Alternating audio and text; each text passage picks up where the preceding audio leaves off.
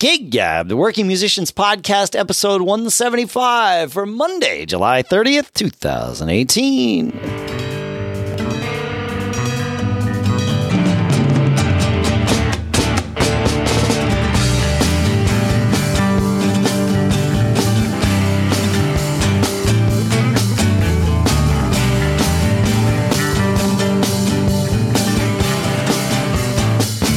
Greetings, folks, and welcome to Gig Gab, the podcast by, for, and about working musicians here in Durham, New Hampshire. I'm Dave Hamilton. Here in Los Gatos, California, I'm Paul Kent. How you doing today, Mr. Kent? Dude, I'm tired. I am really tired. I, I had 23 gigs in July. Have you ever had a month with that many gigs? Uh, when I was on the road, I did. Yeah, Yeah. but, but not not in a long time. No, that no.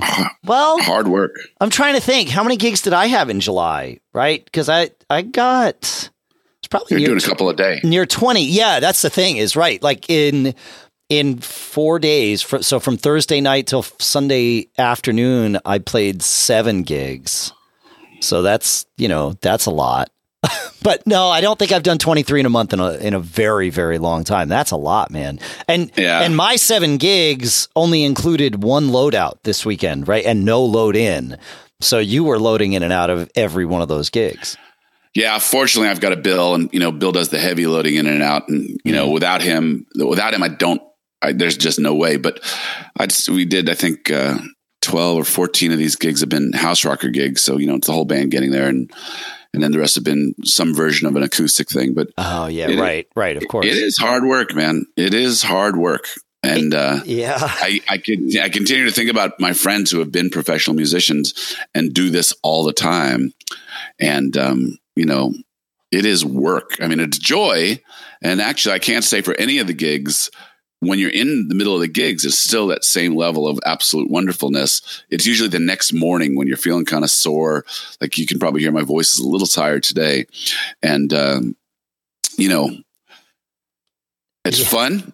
It's Yeah. fun to play, and it's fun to kind of almost test yourself to see if you can actually live that life. Yes. But I'm doing it one month, and I'm saying it's tiring. I, I- you know, I can't imagine a lifetime of it. Yeah, yeah. It's. I mean, I went through a similar thing. You know, today's Monday, and so yesterday, uh, well, less than 24 hours ago, we finished our final Tommy performance, which was great. Like it, the the the the band, the cast, everything really finally like. I don't want to say finally, but it it gelled this weekend. It was good last weekend. I, you know, we talked about it on the show. I was actually really happy with it.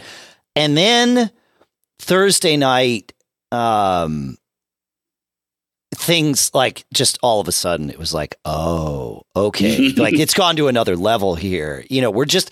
I, I it, for me, it was Thursday night. Hon- Honestly, from my perspective, for the rest of the band, it was Friday night. Right, Thursday night, I ended that show thinking, oh, like I'm just playing these songs now.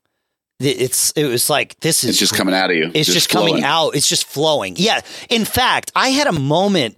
Uh, speaking of flow, uh, we were we were only like four or five songs into the first set, f- first act, whatever they're supposed to call it. Right? It's a rock gig, so I think of them in the sets. Um, and and and as we were like ending a tune, and some of these tunes have like you know big rock endings kind of thing because they're Who songs. It was Tommy that I was you know playing for, and as we were ending this one tune um, I had this thought. Uh, now, once I share the thought, you'll know I didn't act on it. But I had this thought of like that I would. That's very common in the middle of a set. Bands, you know, locked in, things are flowing. And the thought was, okay, you know, let's change the set list. Like it's time to change the set list. You know, we should whatever's left on the list, that's fine. But but like we can take some detours here and have some fun with this. Y- you know, and uh, as I said, obviously, you know, I didn't act on it, but it was just really interesting to notice that thought happening at a theater gig. I was like, oh, this is like we're really just you know flowing here. And then Friday took it to a whole other level. The whole band was just flowing, and it just stayed that way through the through the rest of the weekend. That's cool. Yeah, and, you know, and, and we ended Friday night and all kind of looked at each other like, "Wow, that was pretty magical." You know that the last all of these tunes, they're Who songs, so they, you know, they are all big, huge rock anthems because that's what the Who wrote. But the final song is that whole, you know, listening to you thing, which is, just happens over and over again, and it builds and it builds and it builds. and it really was magical on on Friday. And we all ended like, wow, that was amazing. And then of course, you know, Saturday, it was quite honestly just as magical for the matinee, but because it wasn't the first time that it was magical, it was a different kind of magic, you know. Mm. And we sort of left the stage, and everybody's like, "Ah, oh, well, you know, it wasn't quite the same as last night." It's like, well, it's never going to be like the first time, you know. so similarly, we had an interesting weekend. We had a, a, gig we've been doing for many years. That's you know a sold out gig on Friday night, and it was a great party, and we played very very well, and that was really cool.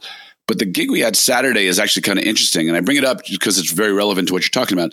We played a house party for the friend of one of our band members. We've been doing this yep. for about 10 years. It's a pool party.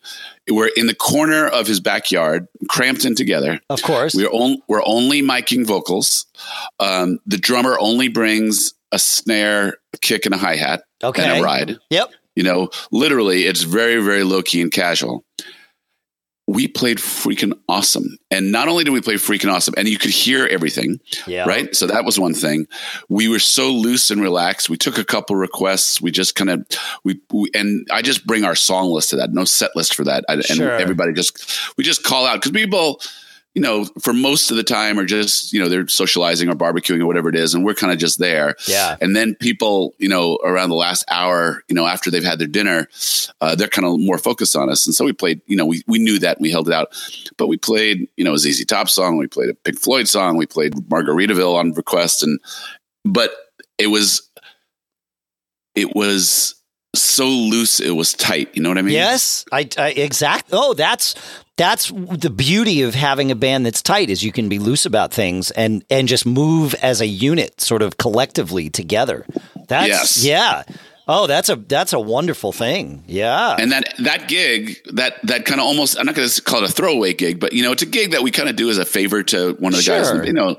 Yeah. Um, but we everyone walked out of that gig just feeling so good. The Sunday gig was just awesome. I mean, it just yep. and then the Sunday gig the Sunday gig might have been one of our best gigs in terms of well, in everything. Now remember, we we have new material we've been trying to roll out. We have a new band member we've been trying to get incorporated with our entire repertoire. Yeah, uh, we've yeah. been trying to find the rhythm of the stuff that that you know Drop Dead works with this format of this band. Yep. And so there's been a bunch of moving lines. We've had many many high points. We've you know in, and in general I think we've been about at 88, you know, on a 100 scale.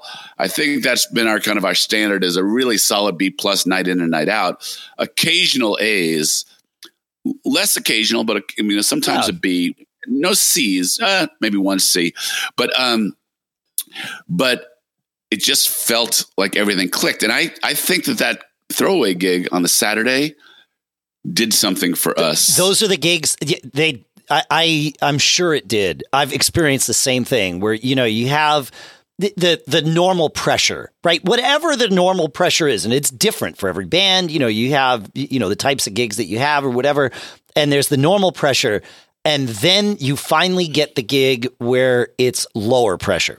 Again, whatever that means, but relative to where you've been operating, you get that low pressure thing, and you're allowed to have fun, right? You can take your mm. eye off the ball more than you you allow yourself to at a normal gig, and that's when everybody starts playing together. It, I experienced the same thing. I mean, I've experienced it countless times as I've joined different bands or brought in different band members or whatever. It always takes that that lower key gig again, and it's all relative, but it takes that gig for the band to to like pop and become the new band that it is, right? Yep. And and but I, I, had that recently. It was end of last summer with uh with Uptown Celebration. You know, we play these private parties, we play these weddings. It's all you know. There's a there's a there's a a, a level of decorum that that must be kept, right? You know. And then we played a wedding, and I talked about it on the show here. The wedding were the, you know, the first song. There were the 15 high guys that were up and dancing in front of the stage or whatever. Uh, and it was a wedding, but it was a wedding at a club, and and so it was, you know, it was definitively lower stress, especially that first set because we weren't actually playing for the wedding guests for that first set. We were playing because we were set up in a band in this club and and they required that music be played. So I was like, all right, fine, you know, we'll play like you, you know, some Creedence and whatever. And, yeah. and and just being able to do exactly that, play whatever and just be a band and kind of loose. And, it, you know, we didn't have to control the, you know, here's this and here's that. And, and at this certain time, this needs to happen. And the bride and the, what, you know, whatever. Like all of that was out the window for the, for the beginning of it and turned out was out the window for the whole thing. These people just wanted a rock band and, and that was, that was what they got. But, but yeah, it, like those kinds of things, man, those gigs, they sneak up on you. And that's, the, I think maybe that's it, right? You go into them not expecting anything and that's when the good stuff just gets to you, yeah. you, get to see it. It's probably always been there, to be perfectly frank, right? I mean, you know, I saw you guys play, and and you were awesome, but you guys, you. It, well, you, well, yeah, but you, you know, you show up for for gigs, and you're like, oh, we have to, you know, there's these marks that we have to hit, and you're, you know, right. you're overthinking it. And your then game just, face is on. Your game face is on. Whereas for something like that, you're like, I mean, it's you know barely one step above the rehearsal room. I, and again, I don't mean to downplay it, but that's you know, it's it's it's not you're not thinking at the level that you normally would, and that's that's a helpful thing. Yeah. If your goal is to have your band operate, uh, Russ has the term "one heartbeat," which I love. You yeah. Know, you know it, that's different than than collections of pros who show up, you know, play great and go home at the end of the night and and go on to the next gig. I mean that that is one path through sure. your musical life, absolutely. But um, if your goal is to have a band and reach that nirvana, and your expectation is for that nirvana thing, and it is you know, it's, and it's different than just jamming, like saying, "Hey, let's have a rehearsal and just jam." That you know, that, there's a value to that, I think, as well. Totally. But but uh, this, you know, so, so enough people are listening you kind of realize early on that it's it is very relaxed. I mean, we're we're dressed in shorts and bathing suits and you know flip flops and that type of thing, and uh, and all of a sudden you can hear, oh man, we have some really good horn charts. I mean, these guys really play. Or yeah. oh, I never heard him do that in that song before. That is really cool. And then everybody, your your combination of relaxed and relaxed enough to to step out of your box a little bit and do something, and then remind your bandmates why you're in that band. You know why why you were chosen to be part of this chemistry. And so, yeah, it was just really good. I mean, again, when the gig was coming up on the calendar, it was like, yeah, you know, yeah, all right, right, here, here we yeah. go again. And then you walk out of it going, that was really fun. The people are nice who we played for, treated us really well. You know, it was three. It was a three to seven gig. You still have your Saturday night after that. Oh, so nice. uh, yeah, there was just a lot of real good upside. So then we went to Sunday, and we played another, you know, music in the park type thing. And um, I got to tell you, I'm, I'm almost to the point of not wanting to do any gigs when there's other bands on the bill, just because getting us on stage I and say, that doesn't work for your band. I mean, like as someone it's who has listened, and I'm sure all our listeners, you know, you know, are nodding their heads, like, yeah, you you've told this story enough. well, and again, uh, you know, this one was even stacked in our favor because our sound guy was the sound guy for the day. Okay, but you know, having having 25 minutes to to get us on stage, and you know, luckily, I think again because of the good vibes from yesterday, everybody was in a really good mood. Like whatever, whatever. I, it, personally, I you know, I had two incredible prior gigs with in ears. I remember I said I was going to I was going to um, bounce on the give in-ears. up, and I noticed I saw pictures, and there your Yeah. ears were in. I was so happy. Yeah, So so uh, another friend of mine who's a really well-known sound engineer in town came to see us just because he likes the band about three weeks ago. And he said, you know, for your voice, you might want to try a Beta 87. Um, you know, I think it'll bring out some things. And um, I was asking around and they were saying, and other engineers were saying, you know, it's kind of hard to push that mic because, you know, yeah. you can't get it too loud in the monitors um, just because of the, the response pattern to it. He goes, that's why you have to get back to your in ears and, you know, don't worry about it. So we focused on it and I had two great Nirvana esque gigs where the in ears were in. I didn't need anything out. They didn't come out, and it was just it was just freaking magical. The But right, this the right gig- vocal mic makes a huge difference. Yeah. yeah, Yeah, that's But- really. but I never thought about it in that sense, like in terms of being able to hear enough that you don't want to pull the ear out. But that's totally true, huh? yeah. Yeah, yeah. So, uh, but doing this gig with a with an opening band and 25 minutes to get on stage and, and get going, uh, you know, I suffered from not having a great monitor. Uh, the in ears eventually I had to take them out. And uh, but we made progress, Bill and I, and you know at least we I think we have a good plan going forward for when we have time to set it up correctly. Good. But yeah, so anyway, crazy busy July for me. Some cr- really cool lessons learned, some really fun music played, and uh, you know, music's going on. I did want to ask you something. You know, uh, Elvis Costello has taken ill. Are you an Elvis Costello fan? Um, I, I and I, am not a huge Elvis Costello fan. I appreciate his work. I, I, uh, you know, I've obviously played a lot of his songs in in cover bands or whatever. But uh, yeah, yeah, um, yeah, fan. Enough, enough yeah. of a fan. Yeah, yeah. So um, I love Elvis Costello. So you know, his first couple albums were foundational in my music dictionary. And and and I and I saw him later in life actually you know he's kind of he's kind of Van Morrison like in that he goes through phases where he wants to play different styles of music and he puts together groups that that uh, that do different things I mean he's done Burt Bacharach stuff he's done big band stuff he's done Americana stuff. I saw him on that Ameri- Sulfur and Sugarcane tour you know was and he reimagined a lot of his great classic material for that style was really cool to me. But yeah he's sick and I've been thinking about I don't think I can do a full tribute show to Elvis. Hmm. Um, but but you know the songs that I would like to do of his, like what songs? That you, I'm sure you played Alison, right? Yeah, you and I have played that together. That's uh, right. Um, played uh, um, obviously "Peace, Love, and Understanding," although that's not his yes. song. Um, and we've played "Pump It Up." Well, it's a song in that in that he he is he recorded the most known version of that song. Uh, is that true still? Is Whitney Houston's the version that appeared on the Bodyguard soundtrack? Does that count for more? I had no idea that Whitney. You saying that is the first I've ever heard of that. Whitney I, I don't. I don't know if it was Whitney Houston, but it was on the Bodyguard soundtrack, so I think it was her. Whoa.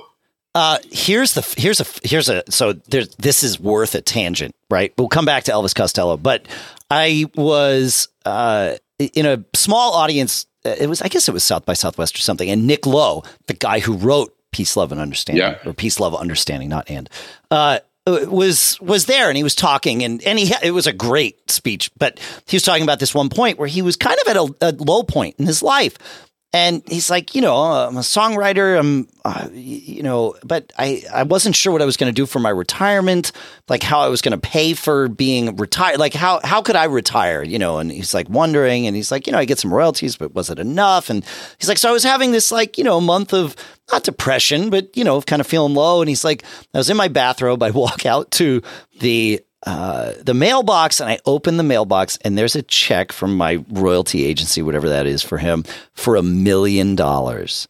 Mm-hmm. And he's like, talk about a way to brighten your day. Now, you know, you got to imagine that this is all being delivered by a guy from Liverpool and and so far more eloquently than I. And it was from that version that appeared on the Bodyguard soundtrack and he and he had forgotten about it. You know, he, he said, "Oh, I'm sure I'd signed off on it, you know, months before." He's like, "These things happen. People want to do covers and I sign off and it's fine." And he's like, "But, you know, you don't know that it's coming, uh, especially something like that." Uh, until it just appears. He says, so that was that was quite a nice thing, you know. And he said that continued for quite some time. He's like, my retirement was all sorted out. That's quite a nice thing indeed. Yes, indeed. So anyway, so so yeah, we played we played that one together, and then um, uh, uh, there's a. Did we did we play um, Red Shoes together? I feel like we might have. I don't remember. Did yeah. watching the detectives? What's that? Watching the detectives? I've never played that one. All right. Well, there are so many though. Yeah. I mean, less than zero. Welcome to the working week. Alison's great. You know, I don't know. Anyway, Elvis is on my mind these days, and thinking about. I, I think one thing I would do. There is a beautiful version of Veronica that he does a, a acoustic duet with Paul McCartney that I'm going to do with Simon. That's nice. one for sure. Oh, yeah, very nice. He did Speaking of duets with McCartney, and maybe it happened at the same show, they did a great version of One After 909 together. Mm, uh, that's cool. Yeah. My favorite my favorite thing that you and I have ever done together. I love playing and singing One After 909 with you. We, we for for those of you listening, we do the version that's on the anthology, so the the straight eighth note version, not the swung uh, uh like original version of of the tune. Uh, it rocked. The, the probably, was it the first thing we ever sang together? That's possible. Uh, we definitely played it at the first Macworld All Star Band gig at the uh, at the the. Oh no, we didn't do that at the Cooler. I, I I feel like we did that at the first Cirque de Mac was the first one. I don't know. I have this memory in my head of of that that place. It just clicked the very first time it we did. played it. It just locked right in. Yeah. Yeah. That's great. That's great. Great tune. That's good. But anyway, good. so you know, my message to the world is: think about Elvis, wish him well, play his music, get it out there in the ether. That'll that might be healing. Yeah. And uh, you know, so many great songs to choose from, and you know, such a ama- radio, radio. I mean, just so many Oh, great, yeah, great about that one. songs. Yeah. No, he's yeah, he's he's a great songwriter. Uh, Great. for sure. Yeah. Yep. Yep. Um I, I want to tell an interesting story. So, you know, we had this we had this 7 gig weekend. So we did 5 Tommies and then 2 Rocky Horrors at midnight, which meant just like last week we had a 29 hour period where we did like 5 gigs. And uh as an aside, it's really nice to have gone almost well it's not quite i'm not quite there yet. Next week i'll tell you how nice it's been to have gone more than 24 hours without um, with my hair dry. Um, just being we were you know i mean i'm playing these who songs and and so you know working up a sweat and then being kind of in the enclosure that we were in uh, didn't help that any. So it's really kind of interesting just going an entire weekend with just you know sort of damp head no matter what i was doing. But um you know we we set up and this show tommy is known to be cursed uh it it just it, it's a difficult show it's a tricky show and there's a lot going on and it's an opera right so it doesn't stop except for the the break in the middle but it just keeps going and so um during the first act yesterday I, uh, you know, it requires just a lot of focus. And I had, I don't know, I dropped a stick or something and was like moving things around between songs and, and eyesight for the blind uh, had started. And that, that's sort of the, la- the, the, that begins the final three songs of the, the first act. It's eyesight, acid queen and, and pinball wizard. And, and then the act, the first act ends. And so the, you know, we're in the, the beginning of eyesight. It's just guitar and then piano. And then I come in with those, those big, you know, on the, on the floor toms and um and then the vocalist comes in after I do four of those. And so I was, you know, listening and I'm like, oh yeah, okay, it's, yeah, it's almost time. All right. So I put my stuff away. I look at the music. Great. And I, as I'm going to play the first of those and like the sticks are coming down and they are definitely going to hit the drums. Like there's nothing I can do about it. I realize I'm four beat, I'm four bars early. So in in in that split second, it's like, okay, well, you're definitely going to play the first one here because otherwise, it's going to sound like somebody fell down a, a flight of stairs because these drums are going to be hit. You know, you know, you got to deliver it. And then you know, I have like a half a second to think what to do next because we're on a click for that song, and and and that means that there are tracks that will be triggered at the right times. But I just gave a cue to the stage that we are not where we we are, right? Because I played this thing. And I have to do four of them before the vocalist comes in. So my my my quick thought, which thankfully turned out to to be correct, was, you know what? I'm working with pros. They know that this wasn't correct. If I play all four, they will follow me. Like they will realize, okay, that's where we are. Let's go. I'm just going to go ahead and leave it alone and and let the next three measures go by and then I will play four of them in a row and and the song will be on track where it's supposed to be. And thankfully that's exactly what happened. You know, and I I I thanked uh, you know, Michael at the at the set break, the singer, and was like, "Hey, thanks, man." You know, he's like, "Oh yeah," he's like, "I heard that." He's like, "That's kind of interesting." He says, "It was sort of a foreshadowing of that which was to come." And I'm like, So, so Awesome. actually, I have I have questions about this because Yeah. here's what happens on stage when someone does something unexpected in my band, or at least Mhm. actually, I can't say my band in my head. "Yes, You immediately go to what else is going to go wrong? What what else are you going to hear that you don't expect? yep, But then, then what's in- really interesting is other band guys s- start uh, going through that same process themselves, often with different results. yes, So, so in a ten piece band, it gets kind of interesting. But once something goes off the rails, I, I just want you to talk with me about when you say they're professionals, they'll get it. What did you expect them to get, or or or or did are you saying I stopped soon enough for them to be able to interpret that this was just a brain fart? All's good here. all's all's good. That's right. That that's exactly what my thought process was. Was you know we've we've done this show a lot. Everybody knows what's supposed to happen. Everybody is hopefully aware uh, and I had to assume that everyone was aware that what just happened was a mistake. This was a yeah a brain fart, right? And and which is exactly what it was, you know, and. uh and and these happen and it's you know it's live theater that's sort of the fun of it is it's exciting and dangerous a little bit and you know and so and thankfully everybody interpreted it the right way you know but but it's just interesting especially with the cast because he, I could see him, but he couldn't see me where he was staged and blocked. So there was no way for me to, you know, like even give him like a little, like, you know, we're good. Like that was me. That's on me, right? you know, stay where you think you are. You are correct.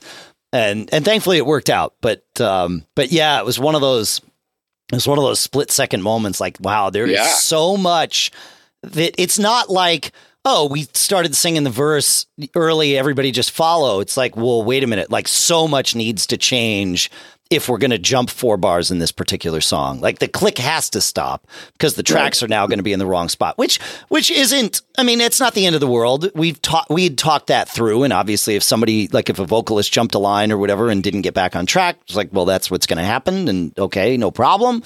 But um but you know, it's like you don't want to have to do that and so thankfully it it didn't. So that that was that was act 1.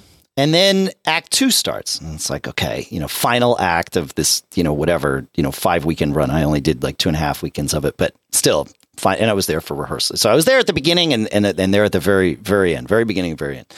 And, uh, and quite a bit of the middle. So final act, we're going up and, you know, we're even saying like, okay, you know, there's, there's still an hour left. Like you got to keep your game face on. Anything could happen. And the first song of the second act is the Underture, which is my favorite song to play. Now, those of you that don't know the Broadway version, the the Tommy album version, the Underture is like a seven minute song. And it's the same thing over and over again, and it just builds an intensity every time until the final time where Keith Moon's just playing like it. There, he, he is not keeping time for the band. He's just playing essentially a drum solo through the whole song. The hmm. Broadway version is just that last time through. It, I mean, it starts a little bit subdued and then very quickly ramps up and just stays that way. And so it's just mayhem. In fact, I think the word that's written in the part to describe how I'm supposed to play is barbaric, right? So it's fun. It's my favorite song of the thing because I just get to play. The rest of the band keeps time and I just play all over it. And so we we start the song and everything's fine. And we just like we get into the first phase of this barbaric part and i hear this racket in my ears because we're all on in ears and and it's like you know i'm playing and trying to figure out okay was this me? Like what what mic picked up this racket? And i notice there's no longer a microphone on my snare drum. It's like oh cool. That's what the racket was. It fell mm. to the floor I'm like well I certainly can't fix it right now. I'm in the middle of, you know, essentially a, a, you know, a drum solo for for 64 bars or something. And but I did find a moment to reach over I, the the app that I use to mix the sound for my ears uh, is the it, it also can be used to control the mains, the house board. Now I have to be very careful not to mess with that, even accidentally, because you know that's bad for me to be changing things in the house. But I know I can do this, so I switched to the house view quickly and mute the snare mic. Now, the sound guy cannot see that level of detail is what's going on with me. So he couldn't possibly know that that mic was no longer on my snare drum. And I'm hoping in my head that he realizes that that is that that mute light is now lit for a reason and you know don't turn it off and and as it turns out, he did. He totally interpreted the message. He's like, "Oh, I figured you, the mic must have fallen off. Great, okay." He says, "I saw it and I unmuted it." And then it, the thought went through my head. He's like, no, Dave wouldn't have done this accidentally. And he remuted it, you know, it's like, okay, good. So it took me about five songs of you know, I'd have like a four measure break here, an eight measure break there, in different songs or whatever. And it was like, okay, first I collected all the pieces, and it was this crazy thing. It's like, okay, cool, all right, got him, got to play, got to play. Okay, so play a bunch, you know. Then it's like, all right, let's reassemble this. Oh, okay, got to play, got to play. And finally, I got it back on, and it was there for the you know for the for the end of the act. And of course, once it was back on, I unmuted it, and everything was fine. but it was just one of these things. It's like really couldn't have lasted another hour, huh? That's cool. That was great. I mean, I was gonna. I almost thought like, well, why am I putting it back on? As soon as this song ends, I'm going to take it off again because I'm taking my snare drum home. That's funny. Yep, it's just one of those things. You, uh, you know, no matter how comfortable you get, And and and actually, that made things more relaxed for me in that last act because it was like, okay, look, you know, th- don't stress about it. You, you got other things to worry about. Just have fun playing, and and so I did, and it was fun, you know, trying to solve this problem while I'm playing and having to do it quietly and all that good stuff. But um, yeah, it was interesting. kept it uh, kept me on my toes, which is which is good but it, it also got me out of my head. Like I wasn't focused on oh, nothing good happens in there. Yeah, nothing good happens in there. right. Oh yeah, that's the that's the thing. We talked about that a lot all weekend. That that whole concept of, you know, don't think so much, just just concentrate just and do, play. Yeah. Yeah. Because otherwise, like you said, nothing good happens in there. Yeah. But it was like how, how in the world? Why now? Why right yeah. now? Yeah. Yeah. Do you have a lot of band gigs coming up? I mean, how, how's uh, Uptown Celebration doing? How's uh, how's Fling doing? Yeah, I've probably you, are got, you going to get busier? Yeah, I probably got you know five or six gigs in the month of August with um, I think there's th- three or four Fling gigs. I can't remember you know where they they sit to straddle the line of the months, and then a couple of Uptown gigs coming up, and and actually some Monkey Fist gigs coming up too. So, and I'm looking forward to that. We have a Fling gig on Thursday night. We're playing they shut down the main street in our town one summer night every year, and uh, you know all the vendors kind of come out and people come out. Yeah, it's just a just a good time. Yeah, and so we're playing that on Thursday night, which should be. I'm really looking forward to that. In fact, we. Um, I mean, it'll be nice to play a gig where I won't be able to play quite as as as much as I did at the Tommy gig because you know, it's, it's every song isn't about like the crazy drum part, but um, but I'm really looking forward to singing and you know getting getting playing a gig where I get to do that kind of thing and uh, right. again you know. And we just added it's interesting you know we talk about vanity songs um, we um, there are some songs I, I talk in fact I talk about this you know our our bass player Burke and Fling is a huge Grateful Dead fan and I I always say how I feel bad for him when you know, he brings a dead song in because there's no way it's going to match the, you know, whatever the canonical recording uh, of that or version of that song is in his head, some live version, usually with the dead or whatever. We're just not going to get there. And I always feel bad that, you know, it's not quite hitting that mark for him. And, and, and I, for me, I generally won't bring those songs in to me that are, that, that have that much meaning because I, I don't want to be disappointed by them, right? Mm. And I know that you know any given band is going to play any given song and it's no matter what you do it's going to sound like that band playing that song. And some songs Fling is great for and otherwise, you know, other songs just like that's it's not the right lineup to make it sound that way. Sting's um, Bring on the Night live album that was recorded mostly in Paris, I think, on their on his Dream of the Blue Turtles tour it's one of those albums that kind of sits on a pedestal for me. It sounds great. The band played really well, and and and it's the greatest players in the world. It's the greatest freaking players in the world, right? Yeah, let's let us not forget that, right? uh, and so I would, in fact, when I was in the blues band in Texas, we were all we all felt that way. The three of us felt that way about that album. And and we tried. We played "Driven to Tears" from that album, and uh, and "Consider Me Gone," and and we learned them. And you know what? We actually played them really well, but it never hit the mark for us. And and we tried them live a couple times or whatever. But it was like, nah, you know what? We're we're doing a disservice to the way we see these songs. So they just fell off the list really, really quickly. Even though we we I think we played them just fine. None of us wanted to play them. So it was like, all right, fine.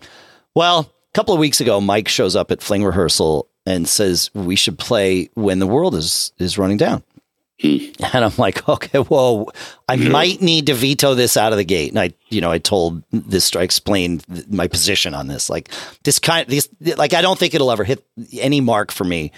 And I said, but you know what? I mean, it's rehearsal room. Like I'm open, but just know that like this might not be okay for me.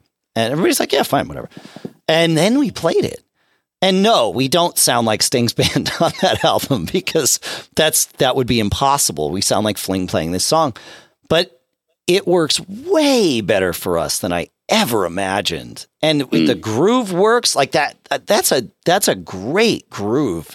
Either version of that song because the Police did it very differently than than the way Sting did it live, and and our version is yet you know kind of a third interpretation of it. Um, but uh, but it works really well. Like so much so that I'm excited about playing it. Like it's my That's really cool. favorite song. Yeah, yeah. Mike sings the heck out of it.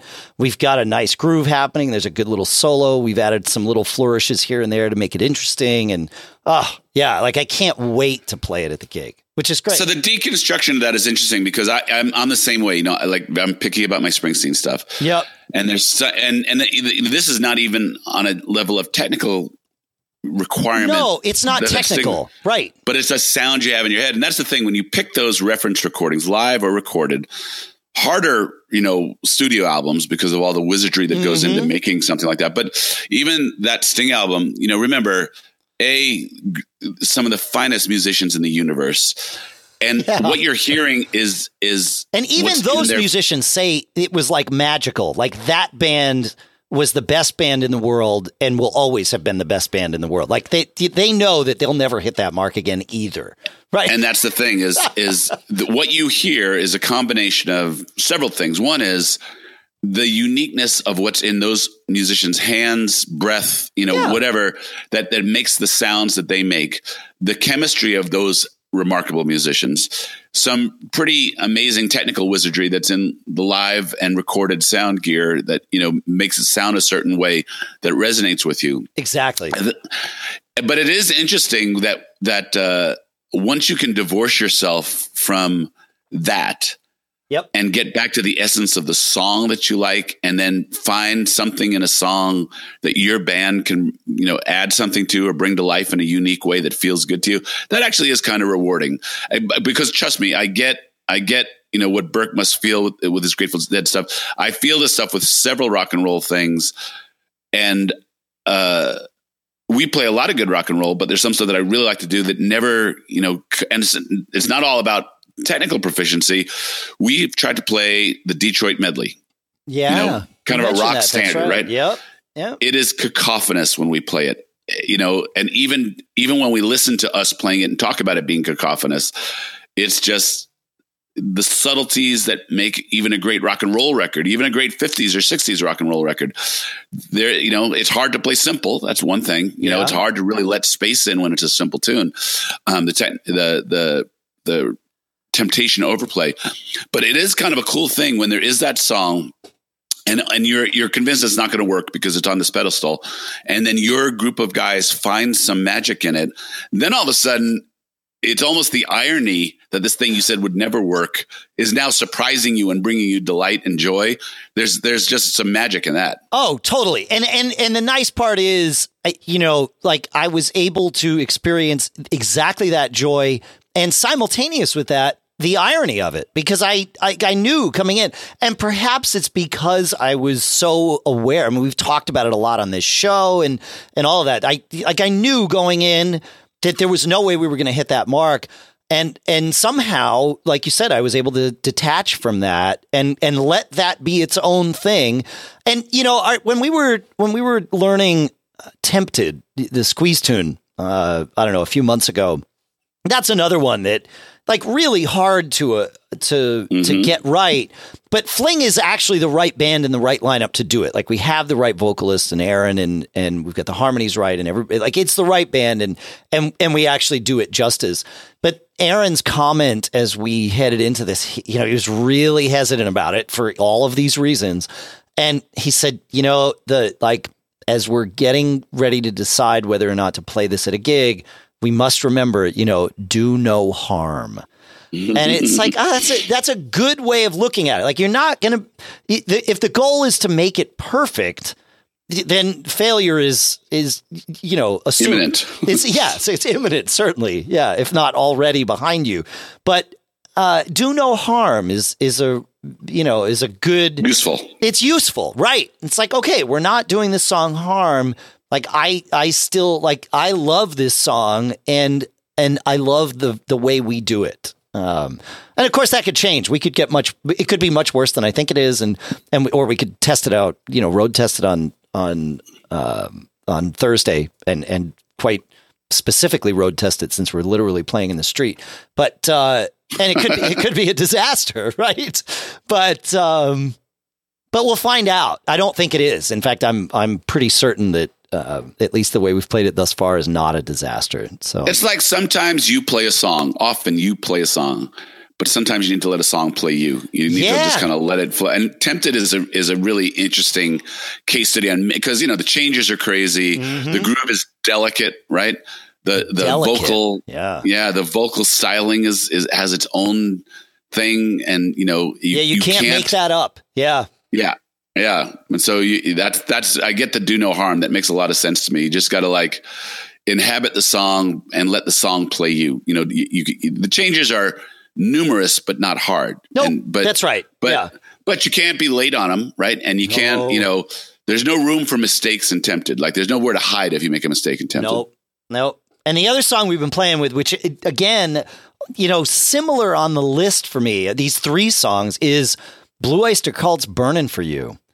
Um, I, again, a, a- in my mind, one of the perfectly crafted pop songs out there. Uh, and it's a weird one, Burning for You is, but it's got great vocal inflections. It's got great changes.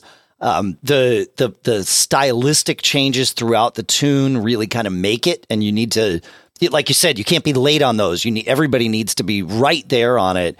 And, um, and then, and then there's the vocal delivery that just is, there's no room to for error there. It just needs to be what it is. But I think we've been doing a pretty good job with that one too. We might road test that on on uh, on Thursday as well. But yeah, so I'm, I'm yeah obviously looking forward to you know these upcoming fling gigs with um you know with some of these new tunes. We've got some originals, Cool. obviously. Yeah, yeah, yeah. Just keeps So things fresh. You know, it just Totally. fun. yeah, You know, yeah. Well, good stuff, man. Yeah, we're House Rockers have one more month of crazy busy. We have, I think we have 12 gigs. And so I have another 23 gig month in August. And so, you know, it'll be interesting. And uh, then it tails off a little bit in September and then, you know, kind of gets back to normal life in, in October. And, uh, but, you know, you kind of get to that place where you're ready for the break. But, um, but if it's going really good, you kind of don't want to stop it. You know, you kind of like want to ride it a little bit more once you work so hard to get to that place. Yeah, yeah. I felt that it, it's interesting. I had that thought about Tommy this weekend, where it was like, oh wow, you know, the band's playing really well. Like, you know, this is great. We're just firing on all cylinders, and and everything's going really well every show. And I thought, you know, that's this is the right weekend for this to end because it, it the much to my my guts uh, chagrin, the set, the set list will not change just because we're feeling good. You know, it's going to be exactly the same every time, and and you know we're still able to be loose with it and fun with it. And eventually, we will get over the excitement of having gotten it to this point where it's, you know, that like you said, we can sort of move one heartbeat and uh, and it was like, you no, we should end. And and I really felt, I mean, it, it was there was a you know a bit of sadness or whatever as it ended, but not really. It was more, especially when we you know we played that that last um that last finale there, as it just built and built and built. It felt. You know, I had this feeling of of of being triumphant. Like, okay, we got it here. Like, Conquered, awesome. yeah. We, yep, we got here. And then the bows. We essentially played Pinball Wizard. Um, uh, with, with just instrumental. And everybody takes solos and stuff keyboard player and you know guitar players take solos as during the verses and all that.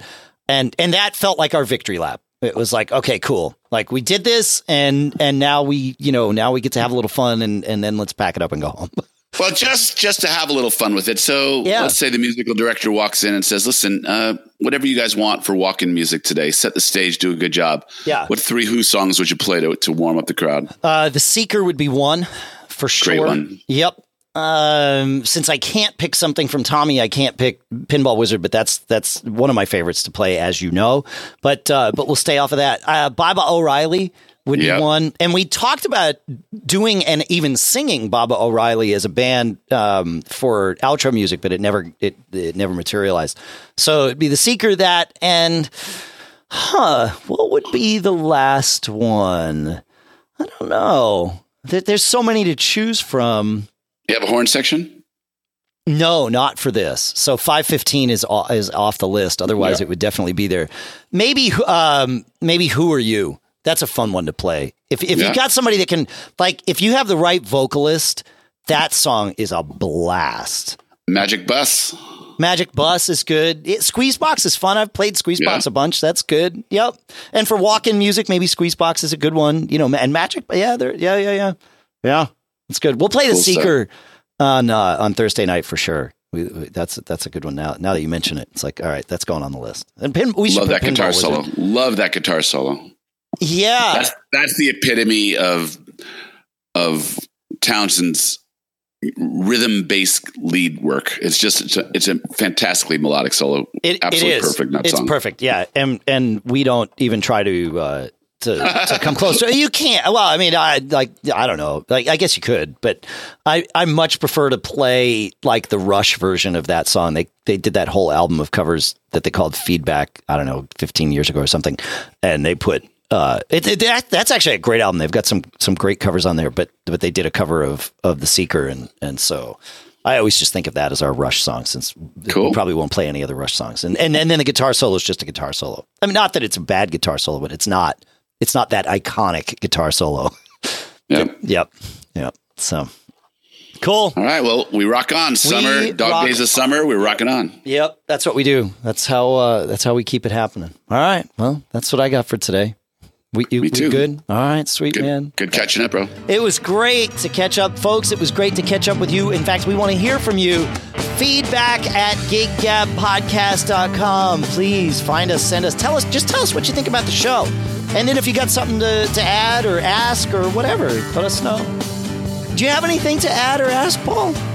I just have one thing to add, and that would be always be performing.